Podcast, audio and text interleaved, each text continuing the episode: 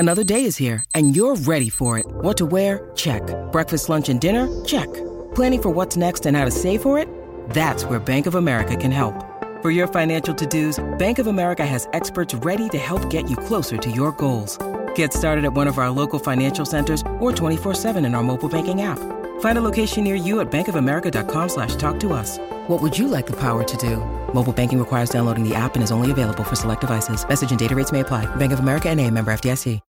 When you need mealtime inspiration, it's worth shopping Kroger, where you'll find over 30,000 mouthwatering choices that excite your inner foodie. And no matter what tasty choice you make, you'll enjoy our everyday low prices, plus extra ways to save, like digital coupons worth over $600 each week. You can also save up to $1 off per gallon at the pump with fuel points. More savings and more inspiring flavors make shopping Kroger worth it every time. Kroger, fresh for everyone. Fuel restrictions apply. Hello, everybody. This is Marshall Poe. I'm the editor of the New Books Network. NBN listeners like to read books and buy them. So we thought we'd tell you that right now our friends at Princeton University Press are having a remarkable site-wide sale. You can get 50% off books, including ebooks and audiobooks, with the code 50, F-I-F-T-Y, at checkout until May 31. You can save some real money on Princeton University Press books. I encourage you to go there and check it out. Welcome to the New Books Network. Hello, welcome to New Books and Music, a channel on the New Books Network. My name is Bradley Morgan, and I'm joined today by my guest, Warren Zanes. Warren is a member of the band The Del Fuegos, teaches at New York University, and is the author of several books, including a biography on Tom Petty. His latest book is Deliver Me from Nowhere, The Making of Bruce Springsteen's Nebraska, and is published by Crown Publishing Group. Warren, thank you so much for joining me today. Thank you for having me. So first thing, can you just tell us what your book is about? Speaking really generally, it's about the creative process. It's about the creative process in what I think is one of its most unexpected moments in popular music. And it all relates to a very particular person, Bruce Springsteen. But this is a record, the only record in his discography that he made not knowing he was making a record, which is really important to the story. But it's also an event that takes place in 1981 into 1982, where we're perched on the threshold of the digital world. So that's my long answer to your short question. No, it seems like a very obvious question, considering the book is called The Making of Bruce Springsteen's Nebraska, but it is more than just the writing and recording of that album. There's a lot of deep analysis into the culture as well, and I want to get to moving on to that analysis of the culture and your experiences with that. So one thing that's very clear about this book is that it's very deeply personal regarding your admiration for Springsteen and the Nebraska album. And you open up with a story about one of your band performances in 1985. Can you tell us what happened at that show? Yeah. I got my copy of Nebraska when it came out. And it was as I was going into my senior year. I was a scholarship student at Phillips Andover Academy, and in fact, I was busted by my house counselor for having a couple ounces of pot and a case of beer on a Monday night, and I was listening to Nebraska. And it was about 2 years after that, rather than going to college, I joined my brother's rock and roll band, and we were playing a gig in Greensboro, North Carolina, and at the Rhinoceros Club, and we were about to go on stage, and Bruce Springsteen walked into our dressing room, and he was a hero of ours. In New Hampshire, around the time of his first and second records, no one really knew who he was, and my brother found him, and we felt like he belonged to us. So there I was, still in my teens, 1985, and Bruce Springsteen walked into our dressing room in a crappy little club, and It was a big moment for us, you know, making contact with someone who was all but mythological to us. And it was both an endorsement and it was, you know, contact with this world that we had been dreaming of, you know, wanting to be a part of. And he broke through this wall, kind of took us by the hand and, you know, led us a few feet deeper into this territory that had really only been alive in our imagination. So it was a big deal for us. And, you know, one part of me many years later, decades later, going into Nebraska as a topic for a full-length book, you know, I was one part that, you know, teenager and one part the man who had kept returning to this particular album, Nebraska, whenever there was a tempest of one kind or another in my life, whether it was divorce, you know, troubles with a sibling, what have you. Nebraska was a place I would go to, and I didn't fully know why. You know, so I had a number of questions to answer when I started writing him. And one of them was, what is this personal connection? Why do I feel like I belong among the desperate people in the stories told in Nebraska? And, you know, I think I got a few answers for myself, but the bigger question was not personal. It was, why would an artist going into his sixth official recording on the heels of his first #1 album that contained his first top 10 single, make a record like Nebraska, which was unfinished, imperfect, not the kind of record that could even be played on the radio?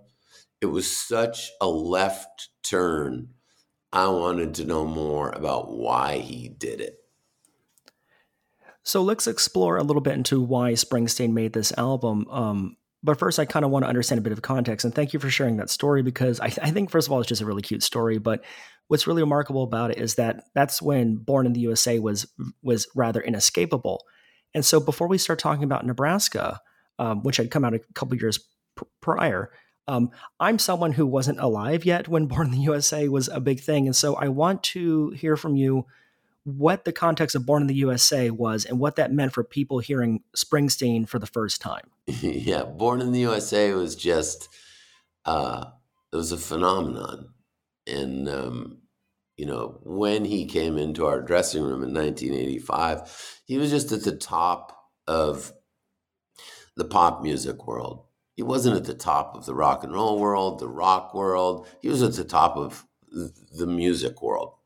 And you just couldn't get bigger. So when I say mythological, he was already mythological for us prior to Born in the USA, but he just tapped into a kind of success. You know, it was single after single off of Born in the USA.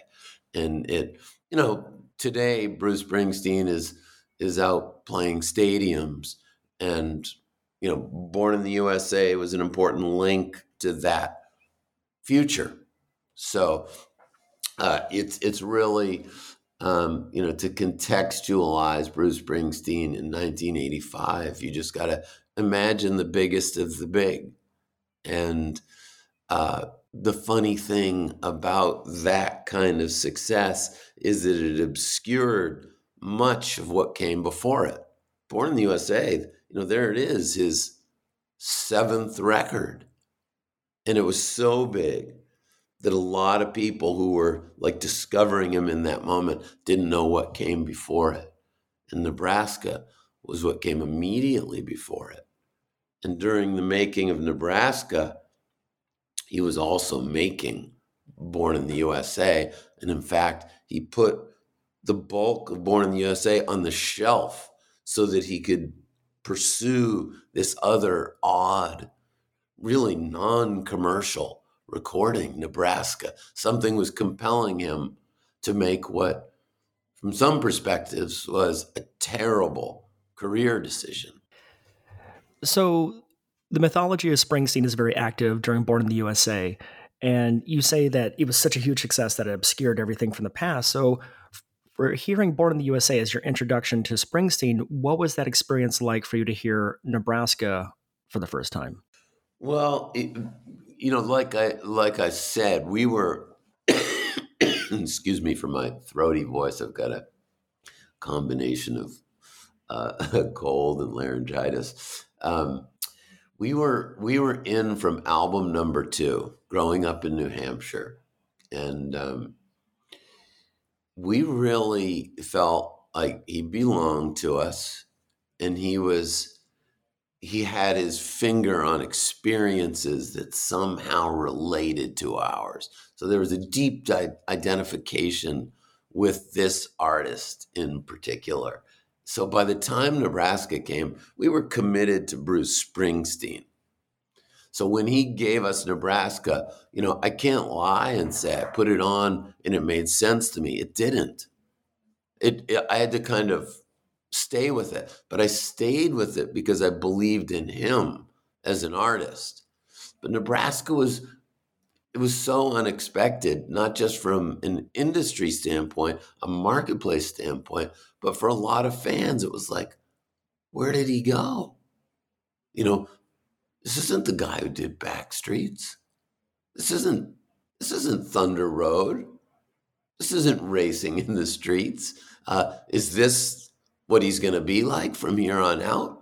It was a real curveball. But I think we were like so many other fans who went, we trust this guy. He's already with us. So we're going to give Nebraska the time that it takes. And it took some time.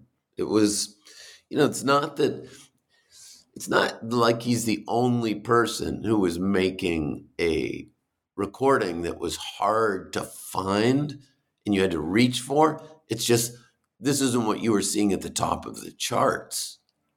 That's the odd part, to see an artist to go from his first number 1 album to this thing that had an obscure, strange, difficult quality. It was like, generally pop music at the top of the charts is reaching out, trying to pull you in. This is a record that you had to go looking for. And that was unusual, still is. So you write in your book that you can't get to Nebraska without going back to The River, which was his album prior to Nebraska. Huge success, double album, his first top 10 single, massive tour to support it. But Bruce's life at that time was rather difficult. He wasn't making that much money. He didn't have a love life at that time. So when he starts going into recording Nebraska, or the early stages of that, it was very fascinating to me that he was influenced by Alan Vega, who was the lead singer of Suicide, while they were recording at the Power Station. And Bruce said of Suicide's music that it called to him and spoke to some part of him that music doesn't always get to, and that it was such a major influence on Nebraska. Could you tell us more about those experiences at that time and the influences the group Suicide had on Springsteen and Nebraska? Yeah, so let me say... Bruce's memoir, Born to Run, which I recommend to anyone who's interested in Bruce Springsteen.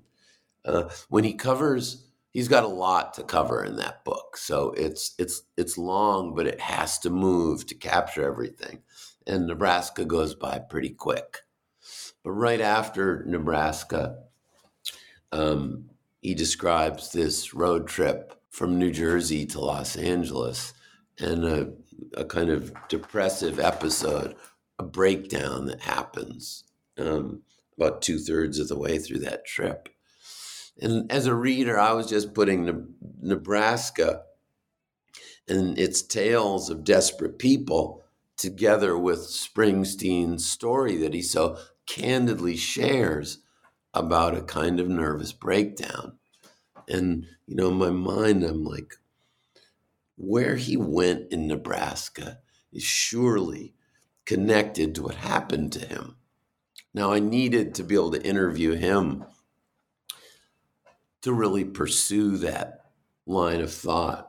And I was able to get to him, and he was really generous in, answering some questions about this and helping me to understand it and to go deeper on it. But one of the clues that there was trouble, as you say, happened at the time of The River. He starts to get into Alan Vega and Martin Rev's group Suicide, which is really, it's like an electronic duo. They were, playing gigs as early as 1970.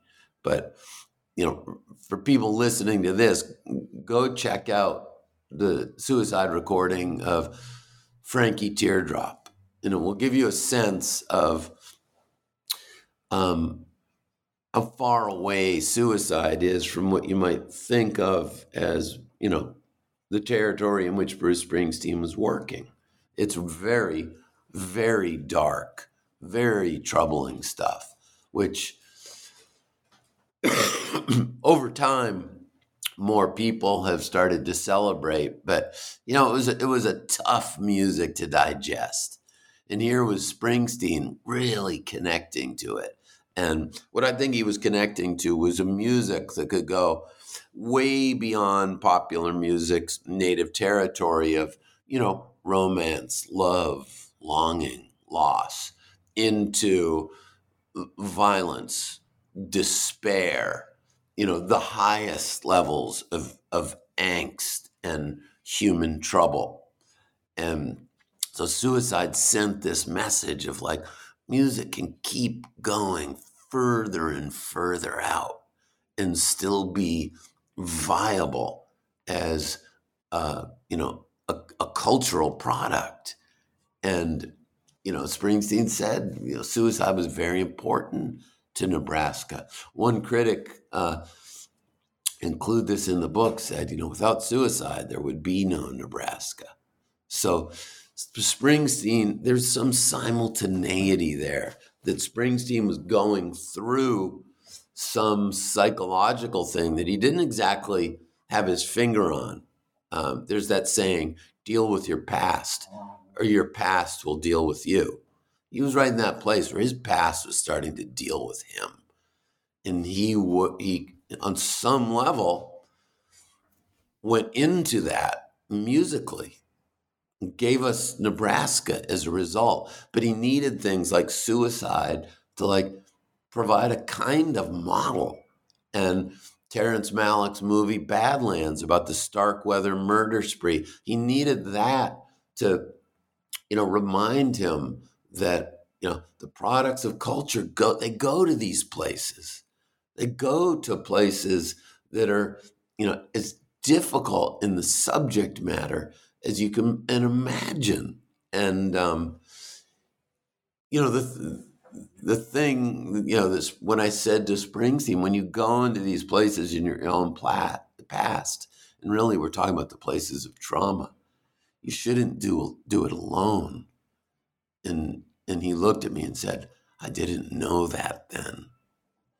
And so Nebraska is this document of a man compelled to go into the hardest part of his life, not knowing why, not knowing what was back there, but on some intuitive level, understanding if he wanted to move forward into his life, he had to go back there. And then he comes to the realization that moving forward in his life, he should never do it alone again.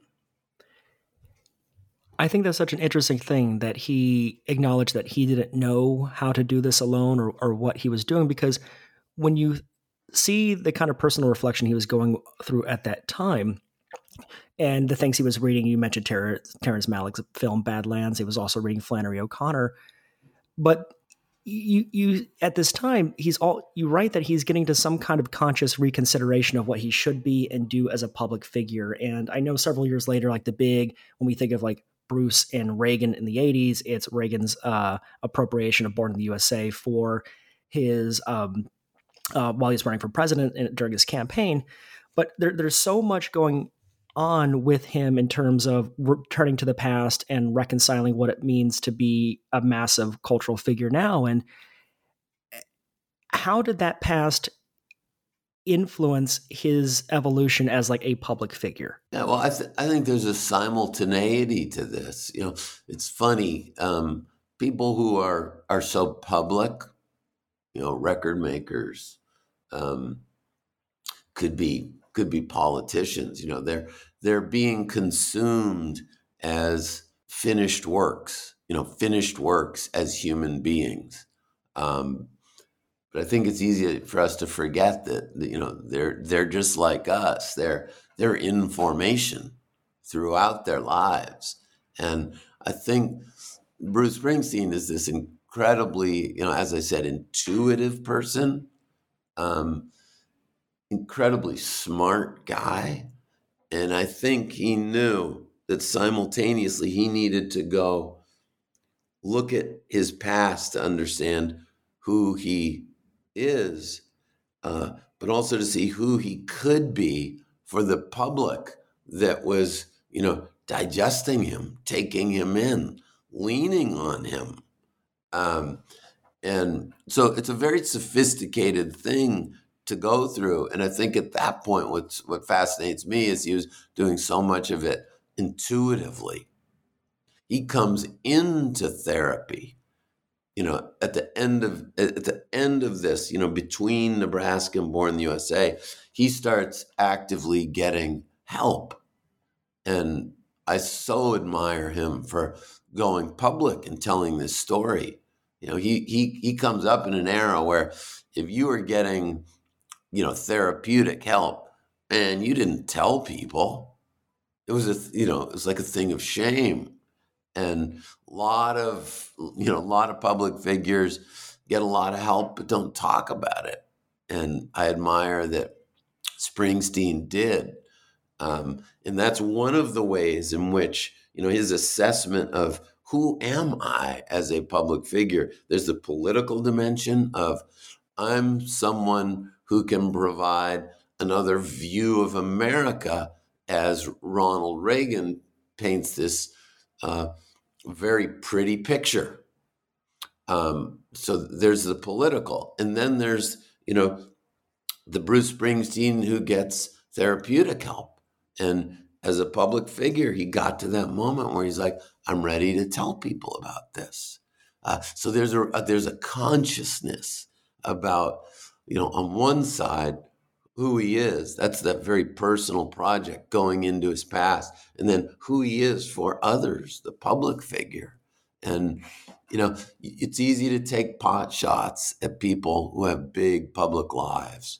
But I think Bruce has done, you know, an amazing job. It's been valuable for me personally, but the way he has, you know, gone about his public life with this consciousness of what he means to us.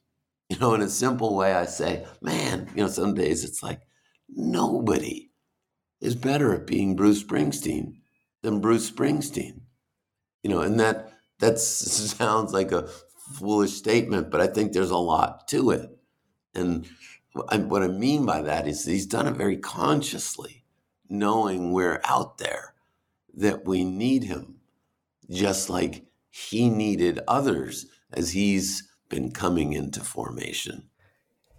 How the album came to be released is such an incredibly fascinating story. And I don't want to go into too much detail here because reading through your book and just reading through the process of how it was recorded and how they got it from the tape it does so much in breaking down that mythology of the album, certainly for people who weren't there at that time. So I want to leave that for people to read in your book. So I want to talk about some of the songs from the album. And there's a couple that deal with Bruce's childhood. Mansion on the Hill is a narrative about class and wealth disparity and was a gateway into Bruce's childhood. But the title song, Nebraska, you write was a way into childhood trauma. And it's a song that was based on the true story of a teenager who went on a killing spree. And I wanted to know more about how that story Bruce found something that kind of mirrored his own trauma. Can you tell us more about that?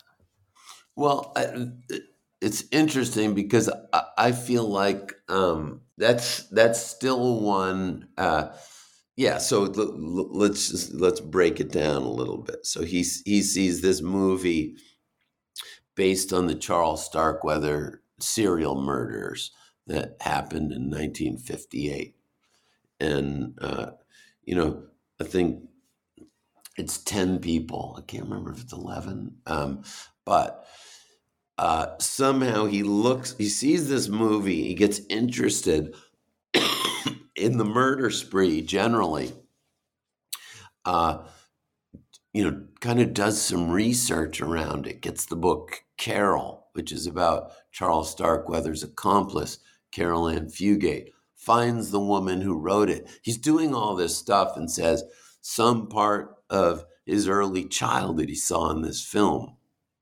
The tricky thing is it's certainly not a one-to-one correspondence. He didn't experience a serial murder in his childhood. But I think that, the interesting thing is that he could look at something so grisly and see his childhood reflected. That's interesting, because when we're very young, we experience, the violences of, let's say generally neglect in a very, very heightened way. And so to me, it makes sense that he would see this, but you can't imagine that it's the literal content of the Starkweather story that somehow embodies his own childhood. It's the intensity of feeling that connects him to that. Hey, it's Kaylee Cuoco for Priceline. Ready to go to your happy place for a happy price? Well, why didn't you say so? Just download the Priceline app right now and save up to 60% on hotels. So whether it's Cousin Kevin's Kazoo Concert in Kansas City, go Kevin, or Becky's Bachelorette Bash in Bermuda, you never have to miss a trip ever again. So download the Priceline app today. Your savings are waiting. Go to your happy place for a happy price. Go to your happy price, Priceline. I wanted to ask about that song because of a really interesting concept you discussed with Bruce during one of your interviews. And so for context, for listeners, Bruce's family moved into his paternal grandparents' home for a couple years during the 1950s and through age 6. Through age 6, yes. And this experience would have a hugely profound effect on him. And in your interview, you ask Bruce about transgenerational trauma. Can you tell us more about what that concept is and how it connects to Bruce's personal experiences in the making of Nebraska? Yeah, the term transgenerational haunting, I got that from a book called The Shell and the Kernel by Abraham and Torek. And they're basically coming out of, a French psychoanalytic tradition. But the idea of transgenerational haunting is that the trauma from one generation can be passed to the next, but it can also skip generations. Like the trauma of a grandparent generation can be transferred to the grandchild. And sometimes it gets transmitted in the most powerful way through silence.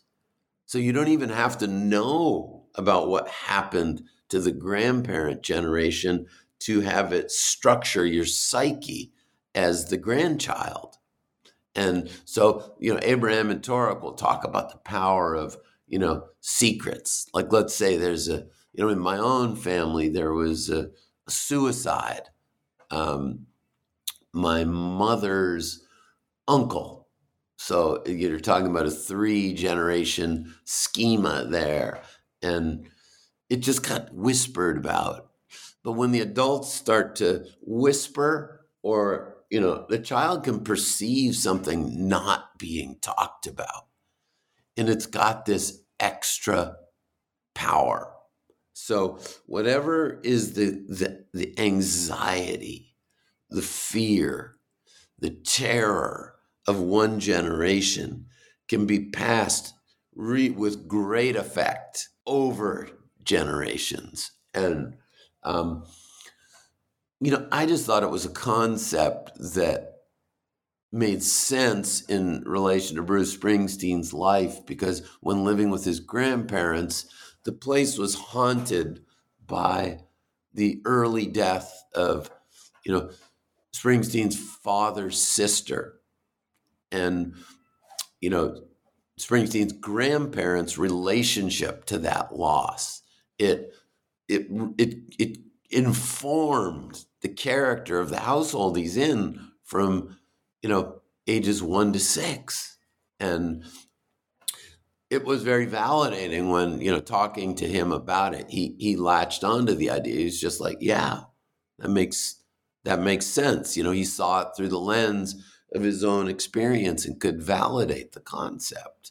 And I think it's a potent one. I think in a lot of cases, we think if we don't tell someone about something, it won't affect them.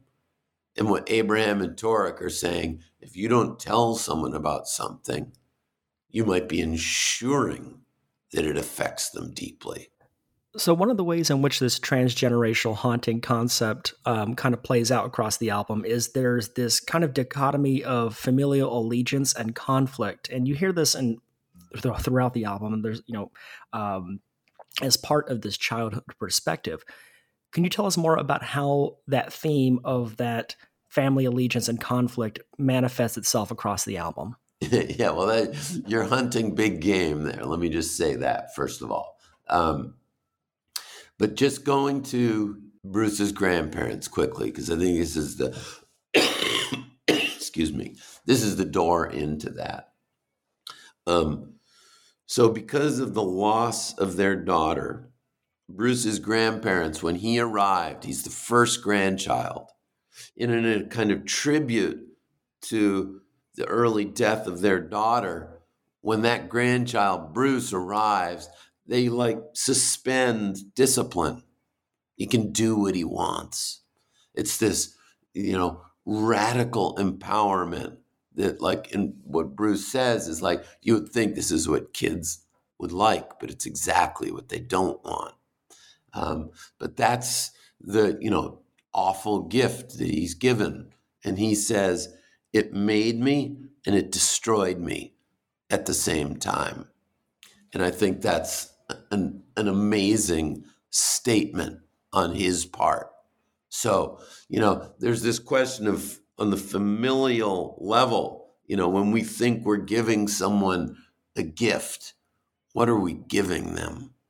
We need to think about that. So in relation to the songs of Nebraska, think about Highway Patrolman. The one brother works for the police. The other brother is the one, that the police are going to be locking up after bar fights. And in this case, you've got two brothers. And, it's a kind, it's hard not to have a little bit of a Cain and Abel reading. I also think of A River Runs Through It, the Norman MacLean book that the movie was made of. But, in the final scene in that song, the one brother who works for the police lets the other brother go. He puts being a brother over the law. What he should be doing is pulling his brother over, putting handcuffs on him. And instead, he lets him go and he watches his taillights fade. And you can map the relationship between Bruce and his grandparents onto that. It's there's the law, pull that brother over, put him in jail. And then there's the family, let him go. And the hard thing in life is to find the middle ground between those two. We tend toward extremes. And because Bruce's grandparents tended toward extremes, they made him and they destroyed him. I think that's such a fascinating thing, because it seems to suggest this idea that there are no absolutes and that life is a gray area. And that's one of the incredible qualities about not just how Nebraska sounds, but also the songwriting itself. And that's helped by the story that Bruce didn't know he was making an album. So with that in mind, I want to read a quote from your book I found really interesting about this process, in which you say, "For songwriter and record makers of Springsteen's analog generation, a psychological divide often separated the recording of the demos from the recording of albums intended for release. Demo recording had little to none of the pressure of album making." So with that, I wanted to bring this up because most people don't know what it's like to record an album. So as a musician yourself, knowing you're listening to recordings that weren't originally intended for release, how does that impact your connection and relationship with Nebraska? Yeah. So what he was doing in his bedroom, he had a 4-track cassette recorder, a TAC 144, and he was making demos. And the demos were intended just as reference material. You could take those demos into the studio, play them for the band and his fellow producers, and then they go re-record the material at a proper, commercially appropriate, audio quality. But when you're recording demos in that situation, you're not worrying about perfection. You're not thinking about your audience in the same way. You're not thinking about it as a product to be released to your public. And so there's less self-consciousness around it. It's almost like singing in the shower versus singing in front of an audience. You're gonna take leaps in the shower that you wouldn't in front of an audience. You're gonna be going to the interior in ways in the shower that you wouldn't in front of the audience. And so when you're listening to Nebraska, and you're listening to a guy who doesn't think he's making a record, there's an intimacy that is startling at times. And I think it was very brave as a move to expose himself in that way. After talking about singing in the shower and saying, expose himself, I guess I didn't intend it in that way, but maybe it's right. So you speak with quite a few musicians who were inspired by Nebraska, such as Matt Berninger from The National, in which you quote him as saying that it was through Nebraska that set so many bands on their way. What influence did that album have on you musically? Well, I think, I'm no different from many others. Nebraska said, if you've got a good song and you've got a good story, no amount of cleaning it up is going to make it that much better. Focus on the song, focus on the story, focus on the emotion of the thing. Are you compelled to write it? If you are, there's probably something there. It can be imperfect, it can be raw, it can be unfinished. But if it's kind of, valid as a story and a sentiment, it's probably going to be okay. And so it takes a certain set of pressures off. And, I like a great song in its raw form. And so it shifts your attention from, trying to make good songs great in the studio to just trying to write great songs. In your book, you reprint the comments Bruce made about the recordings that he had left on a note for John Landau. In reviewing those notes, did anything surprise you about the comments of the material? Yeah, I think he didn't even know what he had. He threw these things down on this cassette, but because they were demos, I don't think he was thinking about the material in the way that he would a record he was preparing for release. So in the notes to John Landau, his manager and fellow producer, a song like the one we just mentioned, Highway Patrolman, he's questioning it, not sure if this is a good one or not. You know, the tone is surprisingly light in a way, and there seems to be a trace of self-doubt, uncertainty, but it suggests the stage he was at. I don't know what this stuff is. We'll find out as we go down the road. But, you know, we know Nebraska is Nebraska, a record that came out. And it's got this, haunted, deep, you know, dark quality. And the notes are like, they're so light in contrast to what we know of as the release that it's, you know, it's startling in its own way. And you also interviewed Bruce for the book, which were incredibly intimate and very thought-provoking conversations. And so in those conversations, having all this several decade history and experience with Nebraska, what surprised you most about the album from those conversations? I think the most surprising thing was how I knew that Born in the USA and Nebraska overlapped. I didn't know the degree to which they were intertwined.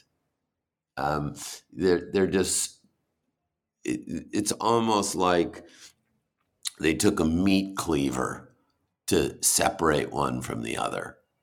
You know, I still saw sequence, you know, one came before the other, and it's just not accurate. And so that surprised me. This is just an off-the-cuff question I was just thinking about, because that was a big surprise for me as well, to learn just how intertwined both those albums were. You know, a lot of the material that was finalized for Born in the USA was recorded during the Nebraska sessions. Just as an off-the-cuff question, do you know if there's any plans for like the Born in the USA Nebraska versions and vice versa coming out at any point? I know of no plans, and I'll say this, you know, one thing that I think is amazing about Bruce Springsteen is just how much music is coming out of the man.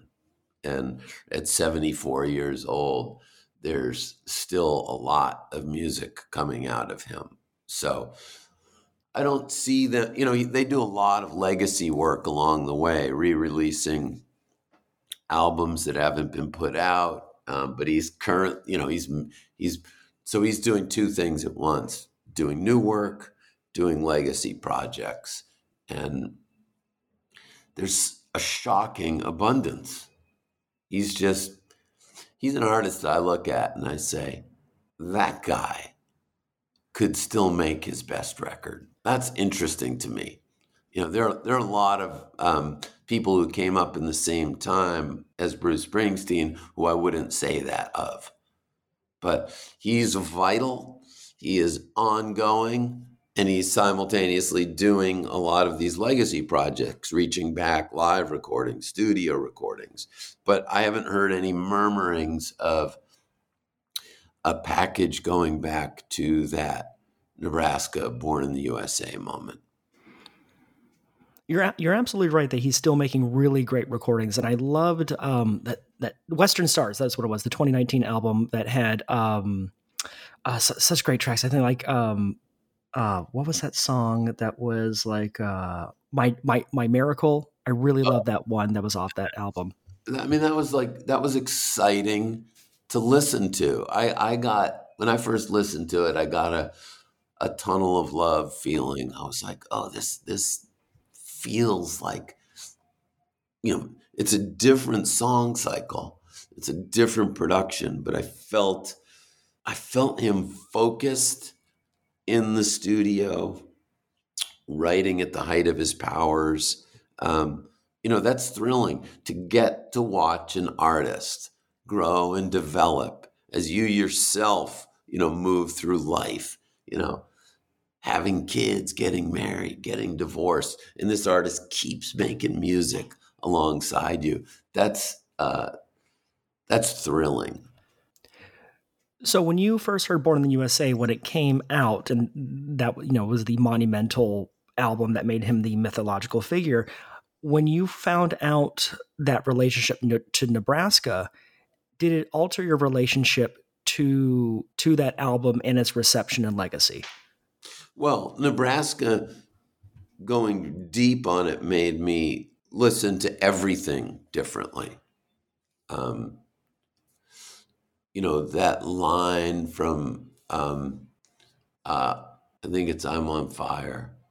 Sometimes it's like someone took a knife, edgy and dull, and cut a 6-inch valley in the middle of my skull.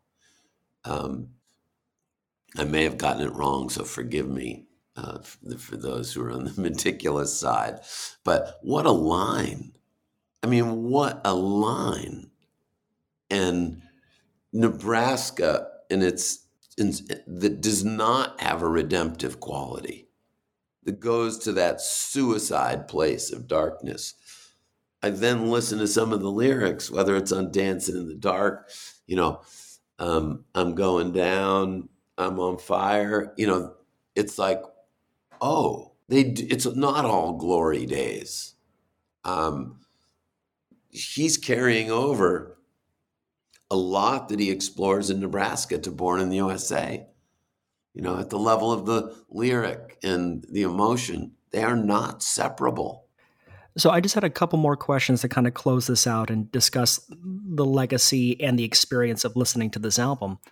So just like how many were introduced to Bruce at the peak of his fame through Born in the USA, now that he is the legendary icon, rock and roll Hall of Famer that he is now, you know, 4 decades on, your book and the story that it tells and the information that it reveals about this incredible album, your book could lead someone to have Nebraska as their entry point to Bruce's music. Like, that's their first Bruce album. What would be your advice for those listening to Nebraska as their first Bruce album?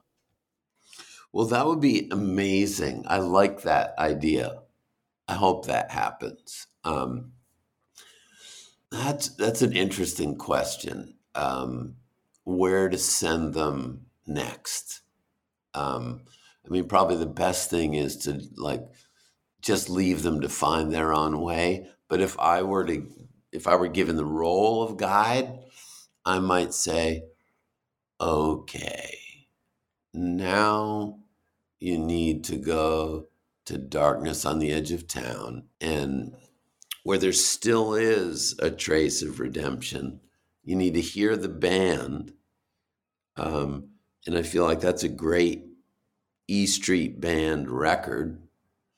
And then I might send them, now I'm going to send you up to Human Touch, because I think Human Touch, there's a moment where, you know, he's disbanded the E Street Band and he's trying something new. And I think a lot of people feel like he never should have broken up the E Street Band.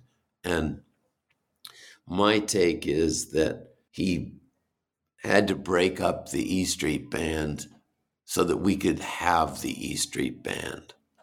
You know, it's 2023. They're going to be on tour in 2024. And I think that's happening because at a certain point, you let them all go.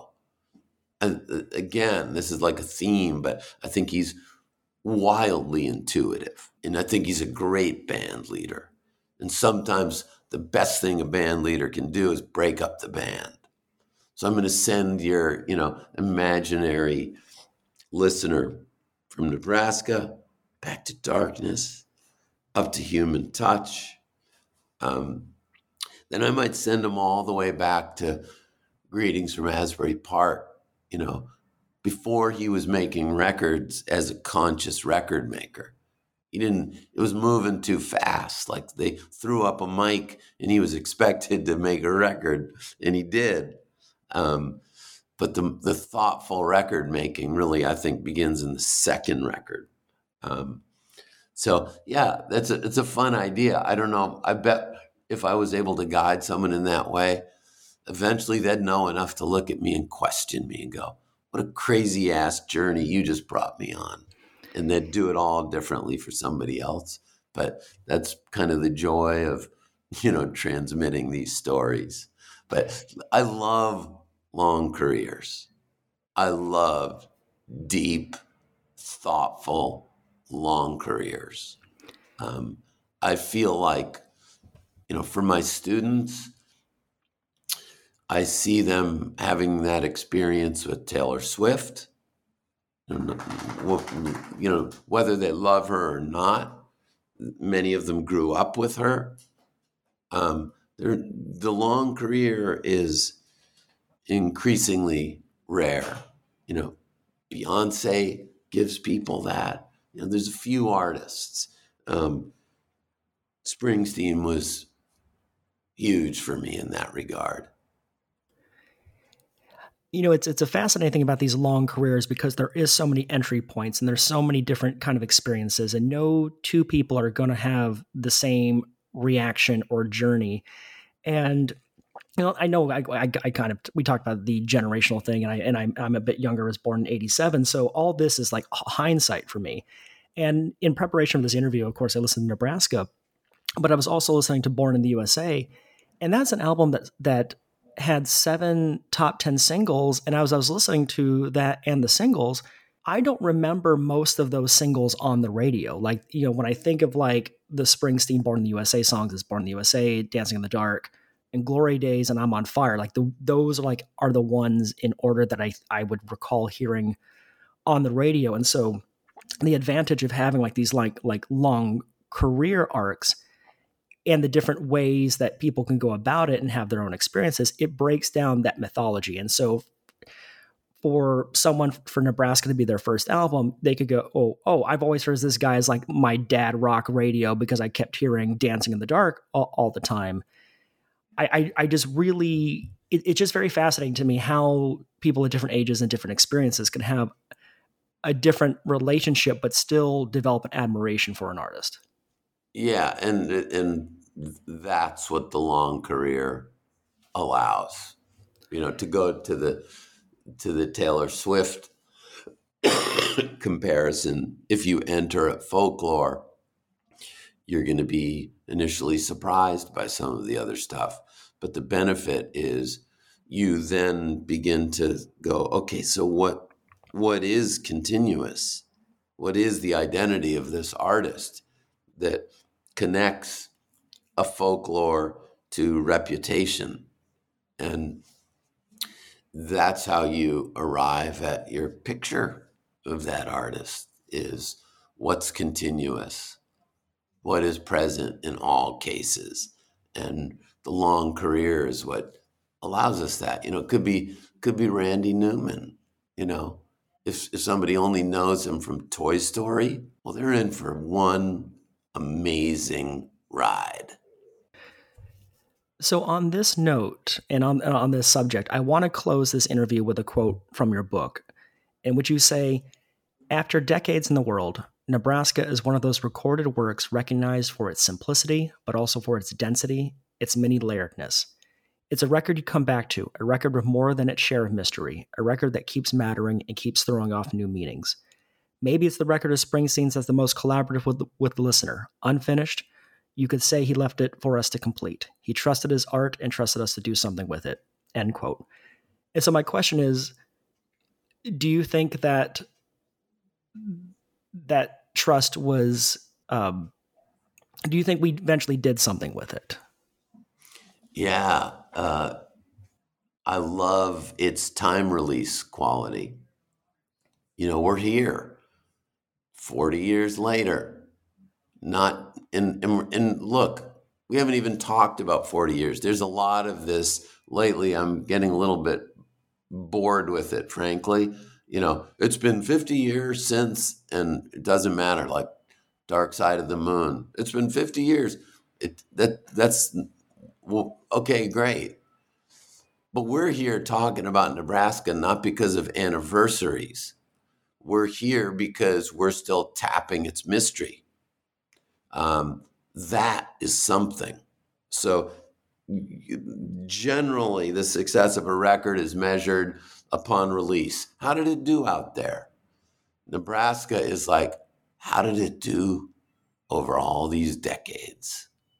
And it did really well because it stood as this moment when an artist, because of like some storm brewing internally, was compelled to make this record, write these songs, record them in the way that he did. Was compelled to do it, and it was against all that the marketplace asked of him. And I don't want to create an easy dichotomy between art and commerce, but, you know, when you're making records to sell, you are in the marketplace. But he was going through something that forced him, compelled him to turn his back on marketplace demands and do something commercially that was really almost completely for himself, something he had to do for himself that he gave to us. You know, that is inspiring, and it reminds me of, you know, what we all do this for when we make things. You know, I think we make it to advance along the path ourselves, but in hopes that it will do something for others as they advance along the path on their own. I think he busted it down to the really raw facts of human communication, you know, much like a Paleolithic cave painter did. You know, there was no marketplace at that point. You know, they were down to the rudiments of we need food, you know, and here's this, you know, ritual enacted to kind of, you know, call on the spirit of the hunt. And I think Springsteen did something pretty damn primeval with Nebraska. And, you know, when that's present in art, I think it's going to be a vital art. Warren, I really appreciate your time and for joining me today. This was an extraordinary book, and I think you should be very proud. I very much loved it, and I really enjoyed talking with you today about it. Thank you so much for having me. My name is Bradley Morgan, and you've been listening to New Books and Music with my guest today, Warren Zanes. His latest book is Deliver Me from Nowhere, The Making of Bruce Springsteen's Nebraska, and is published by Crown Publishing Group.